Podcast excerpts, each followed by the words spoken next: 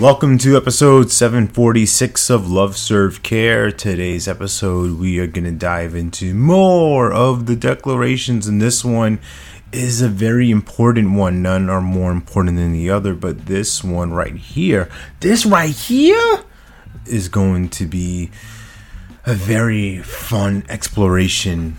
So, the declaration, the commitment to myself and to other people is simply this I am infinite truth. Whew. Heavy, light at the same time. Both things can be true at the same time. So, infinite truth, right? Endless, right? Let's look into that word first. Infinite, right? Thinking about that, I think of God. I think about infinity, no beginning, no ending, continuous, flowing, always is, always has been, always will be and in truth. The truth is interesting because what is true for me is the possibility that's not true for you. Yet, our two truths can be true at the same time. And there's always the saying that there's three sides to the story your mind, yours, mine, and the truth.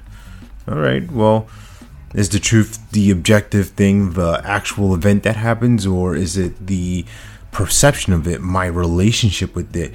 If I see the sky blue, does that mean that this it's a great day because the sky is blue? Well, your view of it may be, well, this is gonna be the worst day ever and the sky is blue. We're both right and we can both be wrong.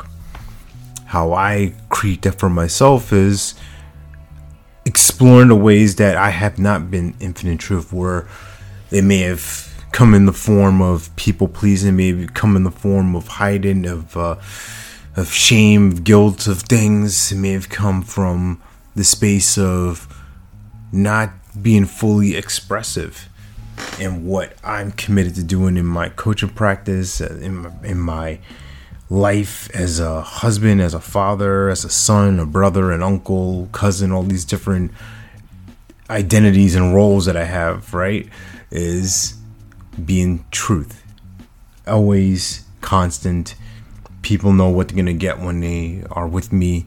You know, kind of tying back into that what, uh, earlier declaration of when people experience me, they their their commitments become truth, right? They create themselves. So infinite truth. I wonder what that would look like for you.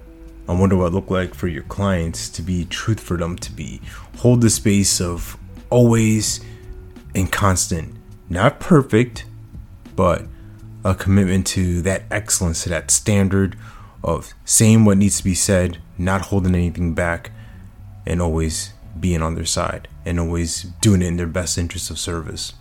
So, all that said and done, you're born to live your life in abundance. You're the master of your future. You control your freedom and you have complete dominance of your thoughts, your emotions, and your habits. Take care. God bless. Stay blessed.